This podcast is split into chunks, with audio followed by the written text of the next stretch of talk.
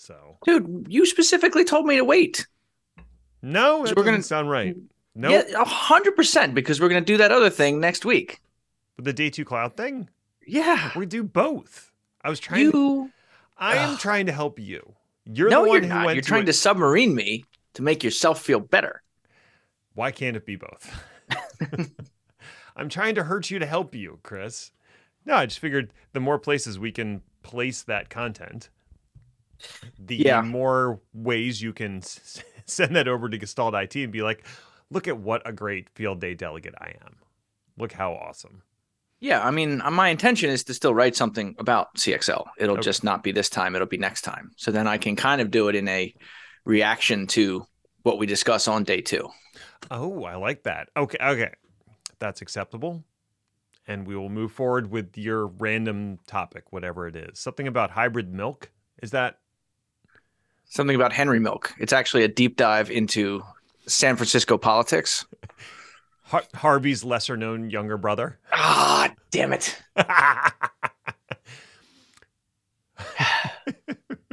Let's take it from the top. nope. Nope.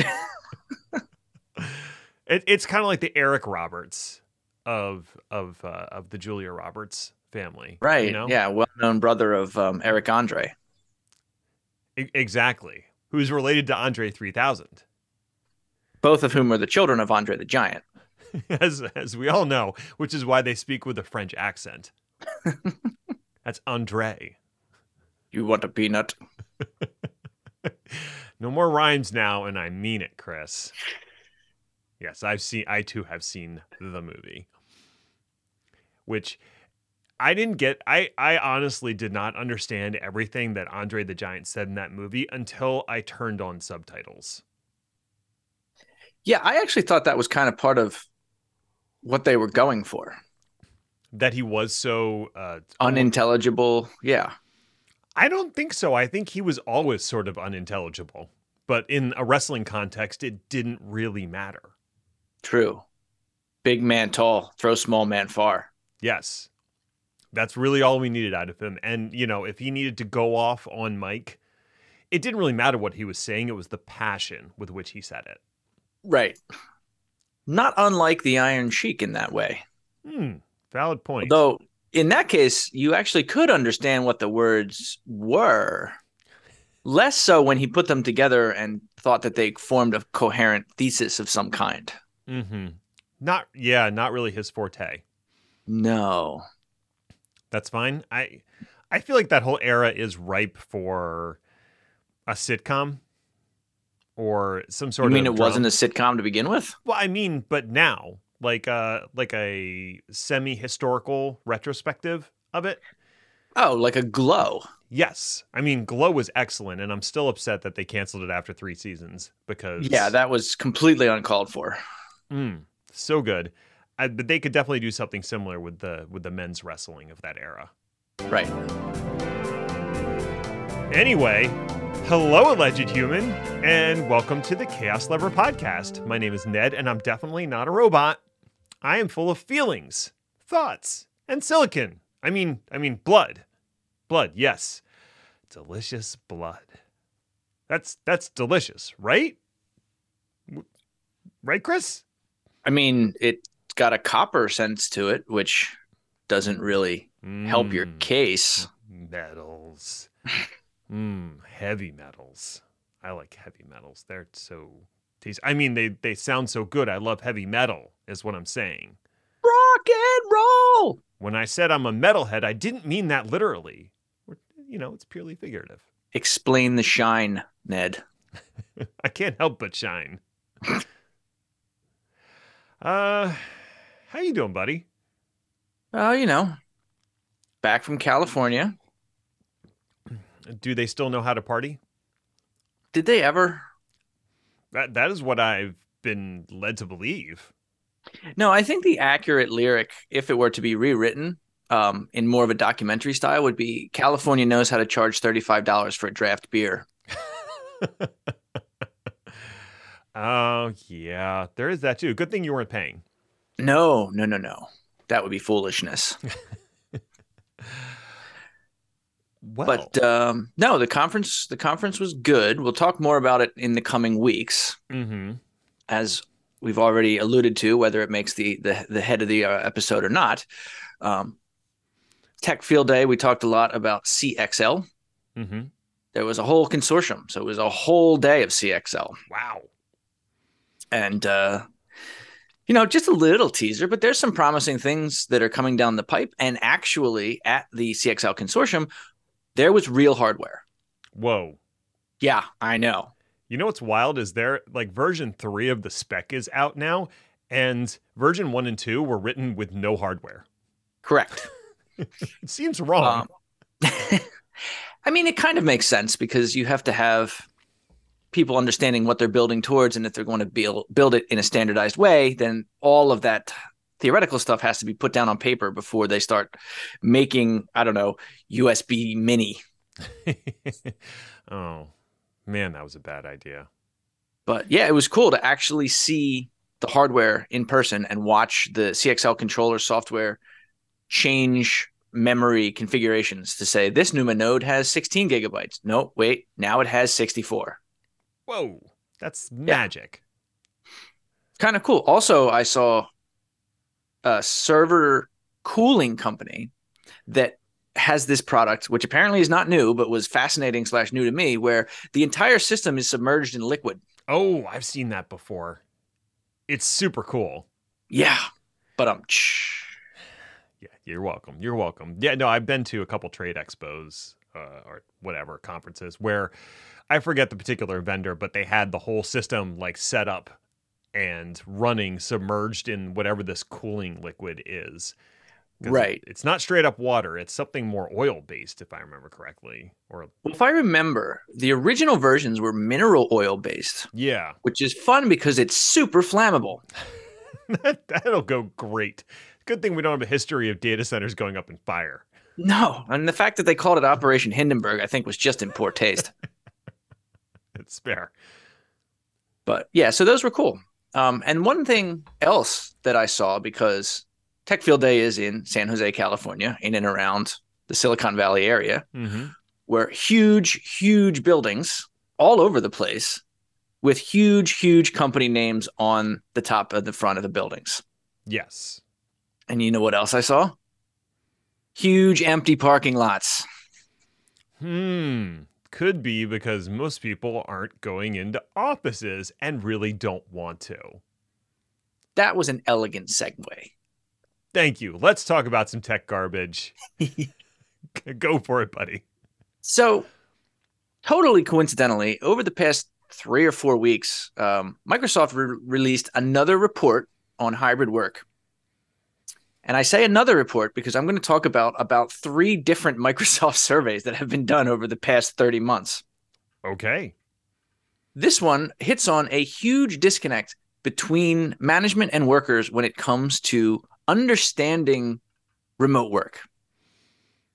Oh, I, I was I thought you were just going to stop at huge disconnect between management and workers.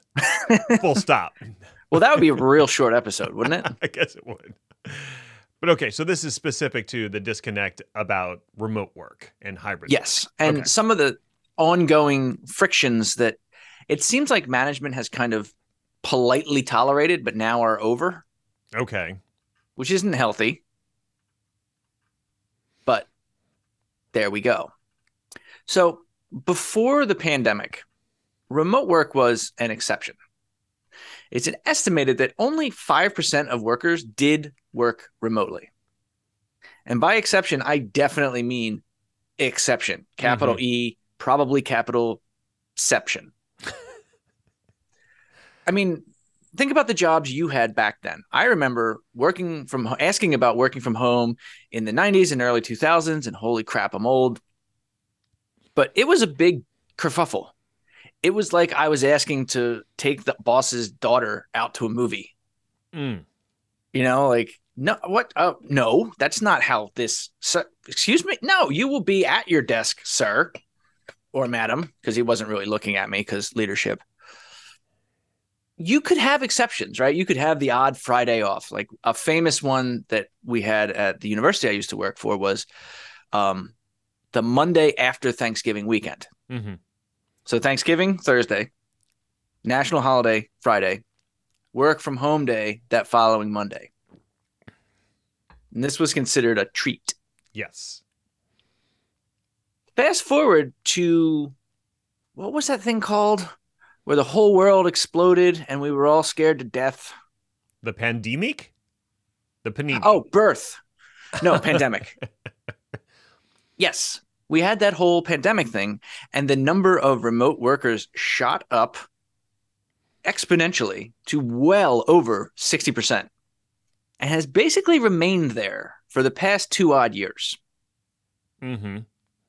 The change was immediate. I mean, it was a course of I don't want to I don't know, 3 weeks between March and April that all of a sudden everybody was not allowed to go to the office anymore. Yeah. And it caused workers themselves and the employers that pay them to question the validity of working in office in the first place. So, this past month, Microsoft published a report that highlighted some more results about hybrid work. It's called their hybrid work survey, and it's actually a, a, full report that you can look at. We'll link it in the show notes. This one interviewed about 20,000 people across 11 different countries. And the biggest statistic that just jumps off the page is this 85% of leaders say that the shift to hybrid work has made it challenging to have confidence that employees are being productive. Wow. Okay. So the article and a number of supporting ones call it performance paranoia, which I think really hits home. What they are saying is workers working from home are working. And study after study shows that they are getting work done. And we'll get into that in detail. Mm-hmm. The hard part is managers don't believe them. And I guess because their only metric for determining whether or not their workers were doing work is whether or not they could see their butts in seats. Correct. Well, that was, you know, management by walking around. Right. Which just does not work anymore. Or having your assistant walk around. Right. Or the facts.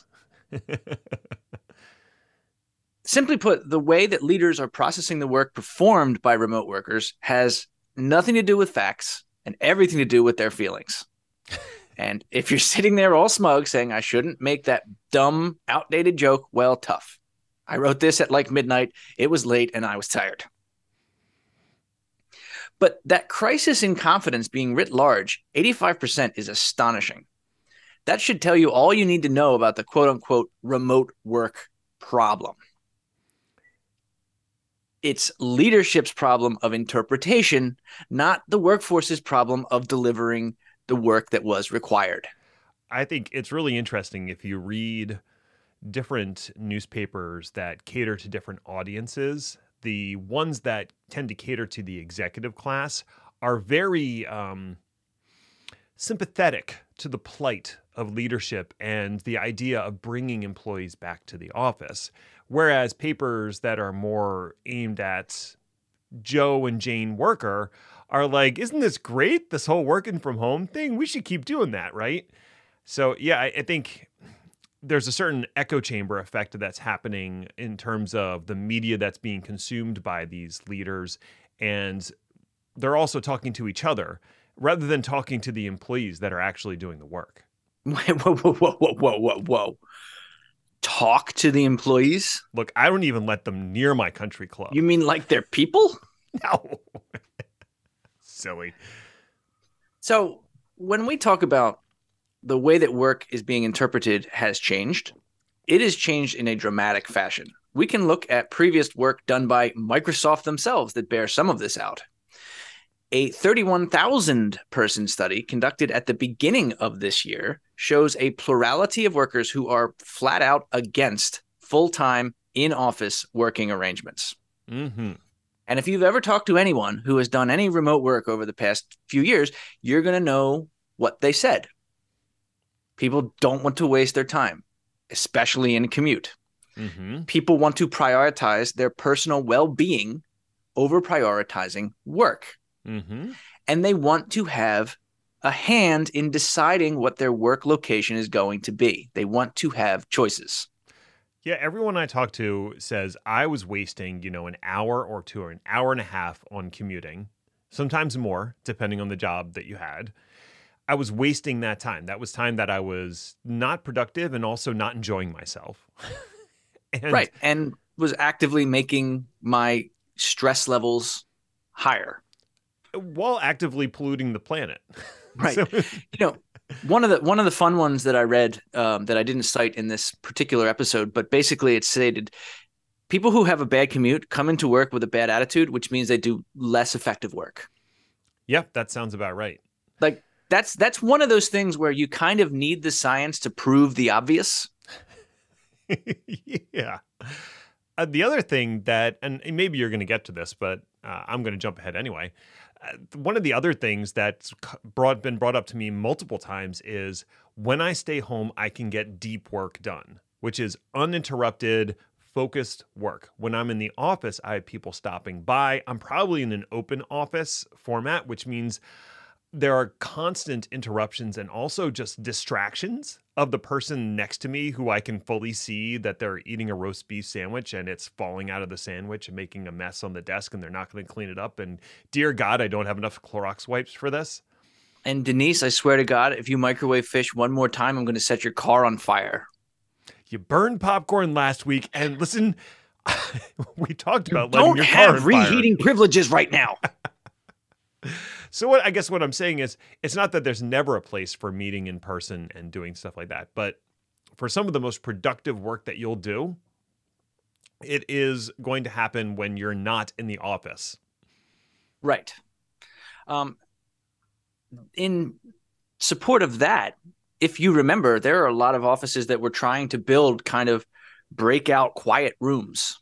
So if you needed to do two hours of focus time, you go to the broom closet and lock yourself in so that Francine doesn't roll by leaning over your shoulder going, What you doing? Exactly. But maybe that's just me. Anyway, one thing that people often, and by people I mean leadership, often point to is, well, we don't think that our remote workforce is doing work. And that is um, well, I don't want to use foul language because I know we have young young listeners. That is a poopy turd of an idea. a cow's a, poopy turd. It is a stinky fart landed on top of a nonsense burrito. I ran out of words. Okay. Another report conducted early in the pandemic and at the absolute perfect time measured productivity based on 800 thousand responses over a two year period to show the differences in outputs. And the year over year is really interesting because it was March through August 2019 versus March through August 2020. Mm. Remember that little pandemic thing that we were talking I, about? That does sound familiar. Yeah. Yeah. So this was early on in the pandemic. Everybody was scared to death. And yet productivity was up an average of like 10% just across the board for that entire six month period. The Slack based Future Forum did a follow up of the similar type this month of 10,000 workers that showed clear advantages as high as 30% in productivity for hybrid versus full time on prem workforces.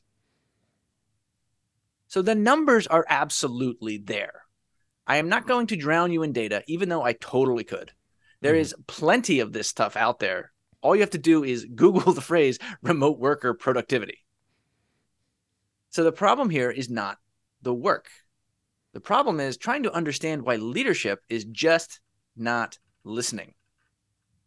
Mm-hmm. When it comes to forcing people back to the office, it seems like management has decided that they want it, but they can't articulate a convincing why, aside from the least convincing that I can ever think of. Well, that's just what's always been done. Yeah, usually not a good reason. And the reason they haven't been able to come up with a compelling reason for the employees is because the actual reasons would be would make employees unhappy. Correct. I mean, one of them is we're lazy and don't want to think about new ways of working. Well, there is that, yes. So that's a sad. it's not great. But another one, incredibly dumb and doesn't have anything to do with business productivity. Businesses want to protect their rent and property investments. Yep. So, leadership has rented, or in some cases, built or bought really expensive office spaces in very high rent neighborhoods. Now, in some cases, especially earlier, this was wise. I can think of quite a few businesses that use their glitzy address as a kind of justification of how serious they are in the marketplace. Mm-hmm. Very serious. I mean, think about, you know, if you had two different companies that were going to do financial services for you. One of them was based in, I don't know, Punxsutawney, and the other one was based in Times Square. Mm-hmm. If you were one of those types of people, and a lot of times high rent purchasers have high rent tastes, they'll see, oh, well, the Times Square company must obviously be a more uh, successful enterprise. I'm going to use them instead. it's cute. And it comes at a cost. And boy, oh boy, do I mean a cost. According to JLL's occupancy benchmarking guide, again from 2020, so pre pandemic, Mm-hmm. the average cost of on site operations was a staggering $463 a month per square meter. Number one, that's an average. Wow. Okay. Two thirds of that $463 was either rent or payments, mortgage, whatever you want to call it. Mm-hmm. Now, do the math in your head of the size of offices that you've worked in. Try to imagine that operational expense.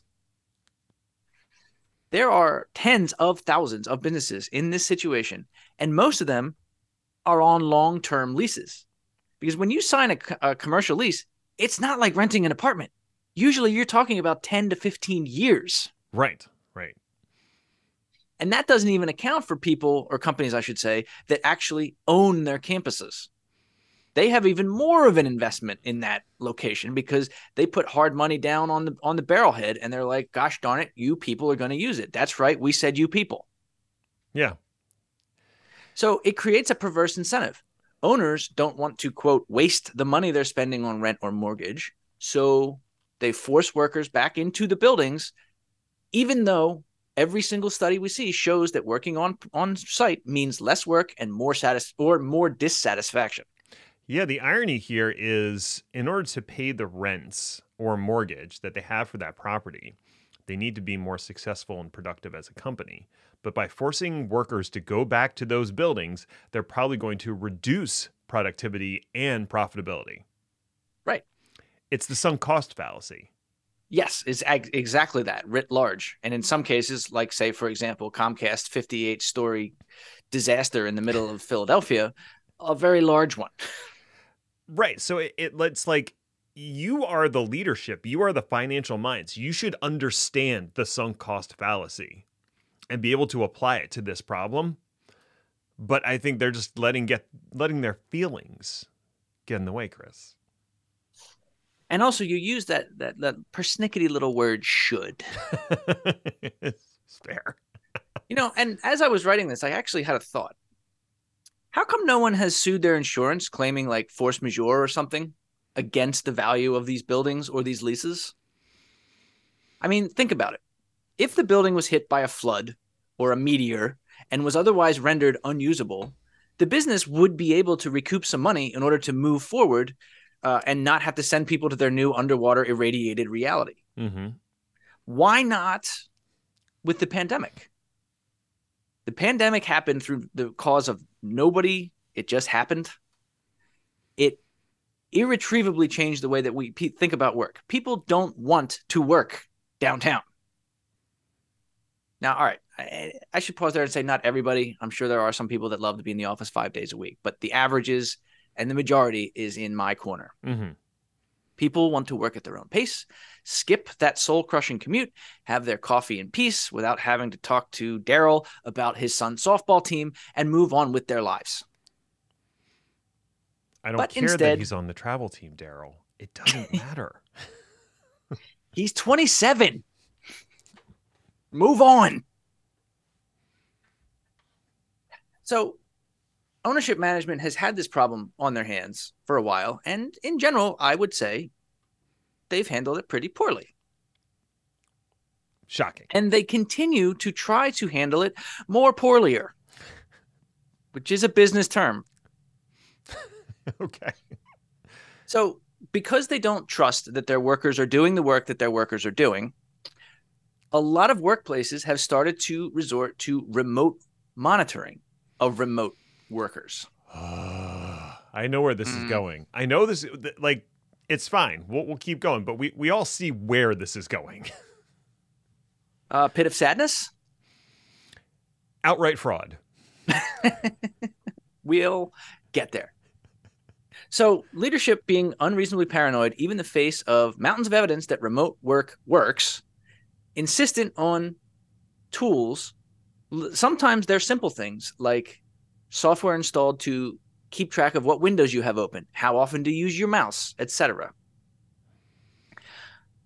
It's hitting a- lot of workers from a different way as well, though, because ownership, leadership, management doesn't respect remote workers, remote workers are starting to feel stress and implied threats from management and entering into a behavior that is being called productivity theater.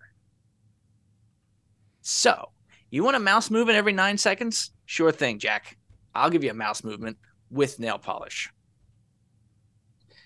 This can be done through A, sitting at the computer and moving your hand back and forth like a lunatic for eight straight hours. B, software like caffeine that just introduces a mouse jiggle. C, literal devices that you can plug into your USB port that pretend to be the mouse. And when you're not moving the mouse, the other USB device moves the mouse for you. It is not complicated to evade this stuff. But the paranoia that management thinks workers aren't doing anything is leading people to do more junk work.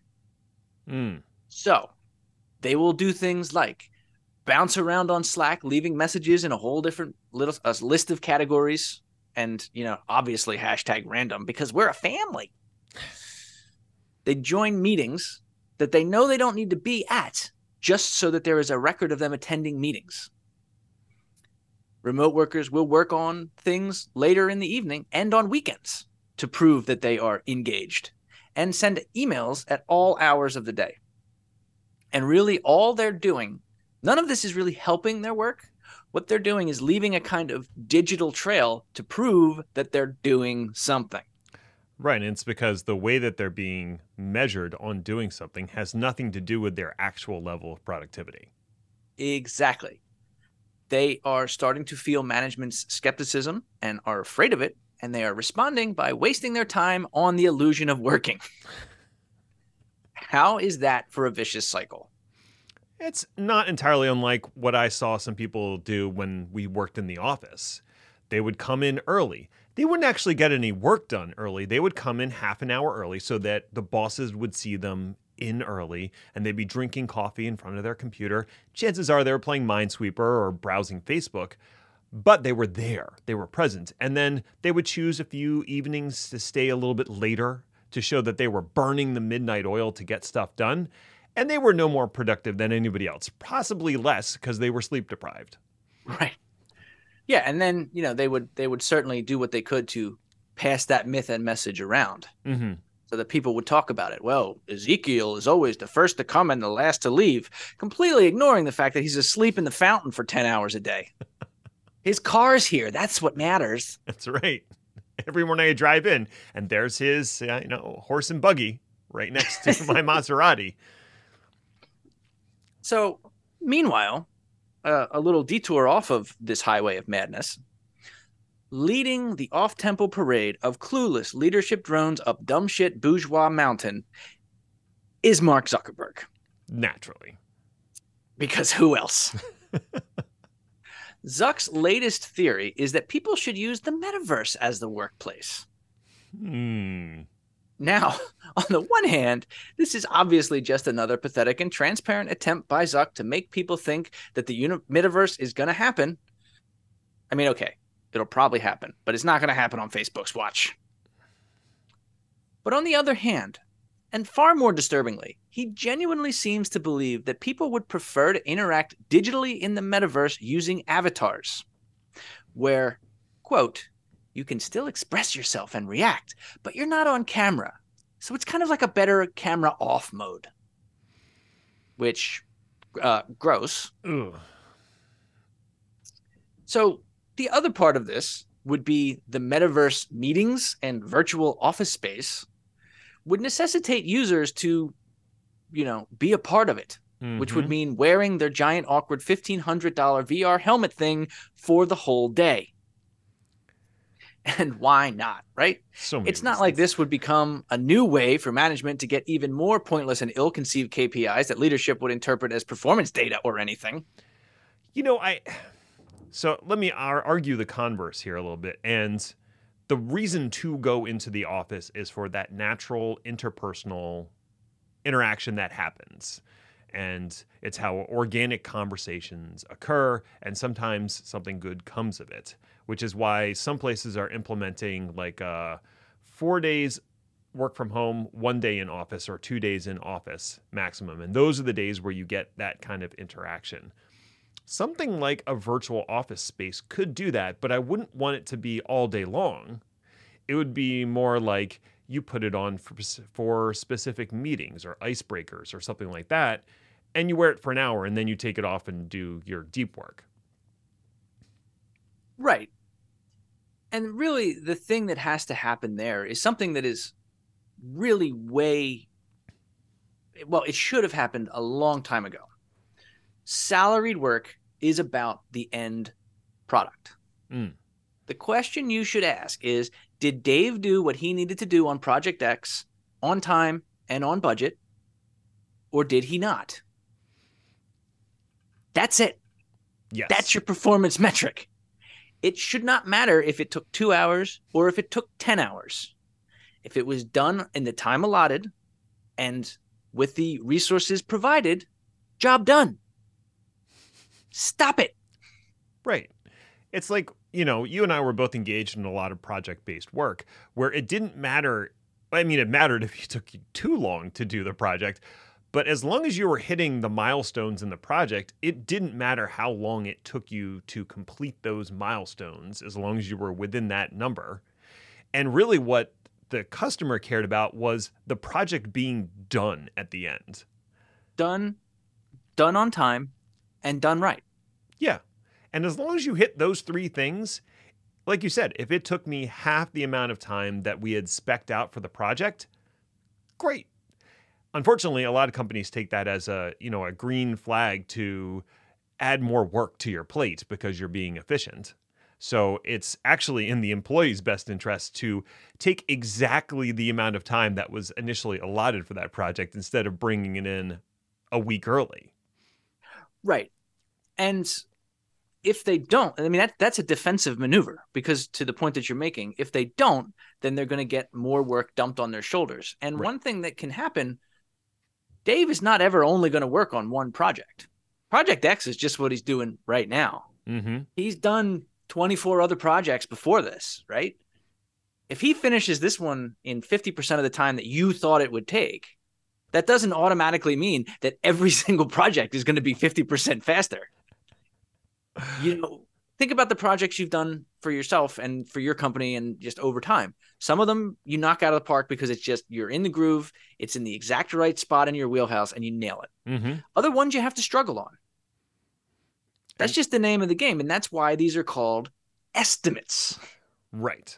Sometimes you'll come in under and sometimes over, and that's okay. right.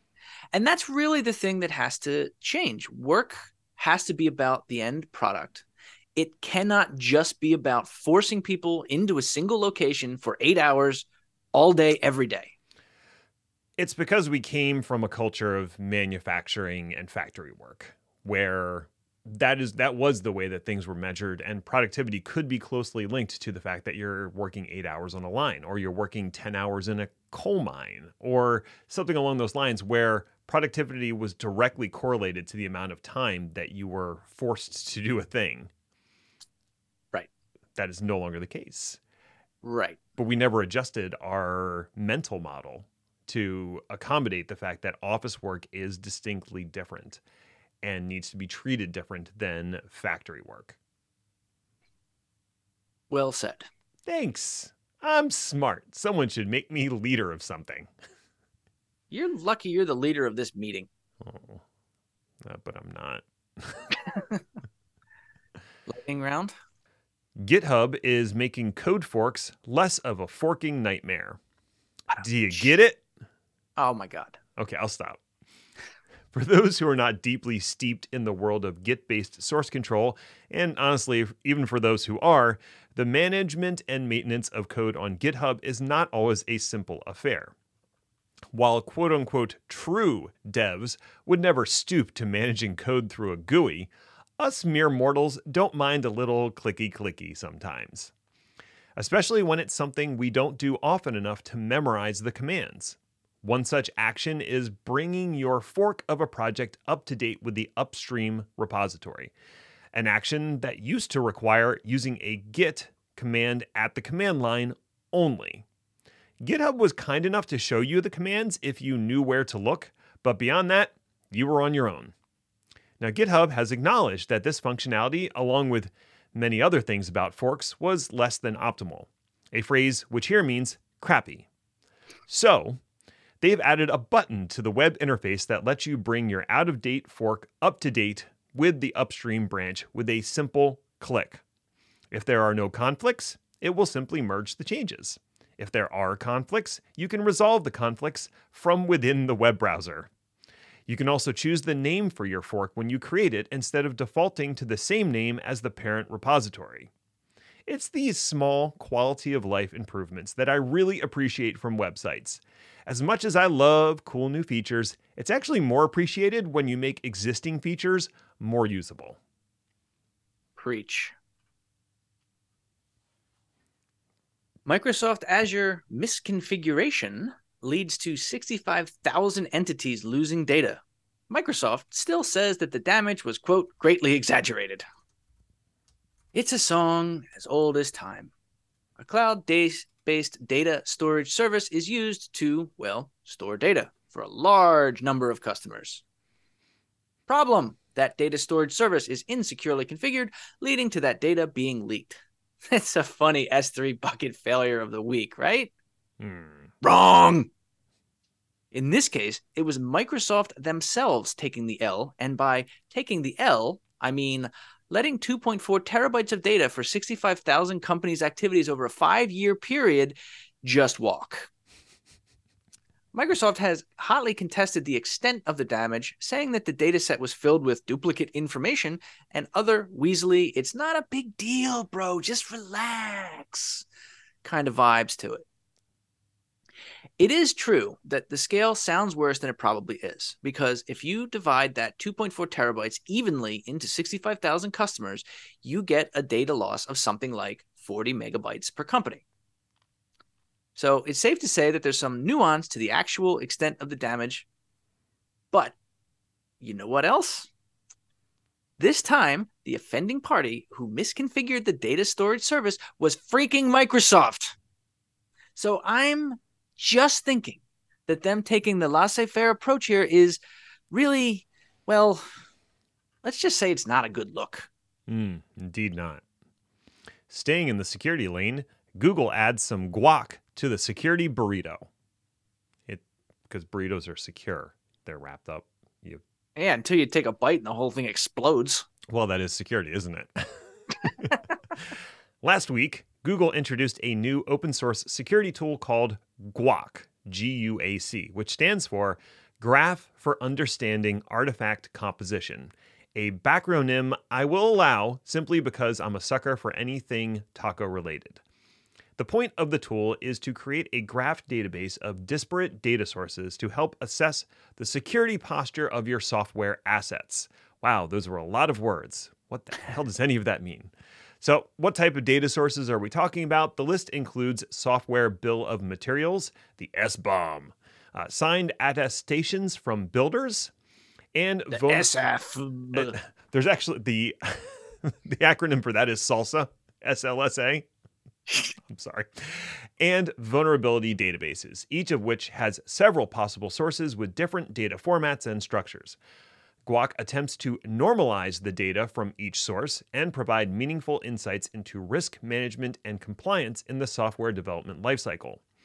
Google points to four major areas of functionality collection, ingestion, collation, and, most important, query. By building a dependency graph that a CISO or security professional can query, an organization can have a holistic view of the provenance and risk inherent in their software assets. There's a pretty famous XKCD cartoon, and it depicts a software stack built out of wooden blocks with a single tiny pillar holding up half of the stack. And that pillar belongs to a single unpaid open source developer. Half the challenge is finding that one pillar in your software assets and addressing it. I don't know, perhaps by hiring that person and paying them money. What? That's just silly. When you look at a modern SDLC that includes microservices written in a handful of languages, each using open source packages written by third parties, the need for such a tool becomes fairly obvious. Alternatively, you could just write everything in assembly yourself, just like Steve Gibson, who wrote SpinRite and Shields Up. Microsoft looking to invest in OpenAI's DALL-E project, integrate its functionality into, you guessed it, Microsoft products and tools. Hmm. So here's one that I missed last week. Microsoft announced at Ignite that DALL-E will be integrated into tools like the Microsoft Designer application and as part of the Image Creator tool, which is a part of Bing and Edge. Designer sounds like a natural extension for what DALL-E provides non licensed original images. Designer will allow you to create these images and then use them immediately for posters, presentations, invitations, web content, etc. Designer, of course, will not be free. Hmm. A dialed down version, the aforementioned image creator, looks way simpler, just giving you an easy way to, well, create images. Like I said, this one is based on Bing and Edge, so in the browser. Microsoft has been an interested investor with OpenAI since 2019, having invested one odd billion dollars into the company during seed rounds so far. This week saw the leak of another potential $1 billion investment. OpenAI as a company is valued at $20 billion. So this isn't an outright Microsoft takeover yet. Yet. After WSL, Windows Subsystem for Android is the next logical extension. You may or may not know, and also may not care, that Microsoft has been working on a native way to run Android apps on Windows. Their solution, called Windows Subsystem for Android, has been released as version 1.0, implying that it is generally available. As with most 1.0 releases, this should be taken with a massive boulder of NaCl. According to the Register, there are two major caveats to be noted. One, the apps available come from the Amazon App Store and not the Google Play Store, meaning that common apps you might expect, like Twitter and WhatsApp, are not available. Why Microsoft chose to support the Amazon App Store probably gets into some weird corporate synergy thing that has nothing to do with customer experience, but the point is expect an anemic app selection at best. The second big caveat is that apps developed for touch only may not function well or at all with keyboard and mouse input. Now, that might be fine if you have a touchscreen, but it does mean that the app needs to be focused in the foreground. The question I have is where does this leave Microsoft's own App Store? Why would a developer do anything with the Windows App Store if they can just focus on Apple and Android? There's already integration with the MyPhone companion app, the Android based Surface Duo, and that makes the obvious admission that Microsoft apps are never going to be a thing, Gretchen. Stop trying to make apps happen. ISC squared is in the middle of a seriously contentious new election and bylaws modification controversy. The ISC squared, a amazing acronym that stands for International Information System Security Certification Consortium. Holy crap. Is kind of a big deal when it comes to internet security. They are described on Wikipedia as, quote, the world's largest IT security organization, are probably most well known in IT circles as the people that do the CISSP certification thingamajig, and well known outside of IS of IT as wait who?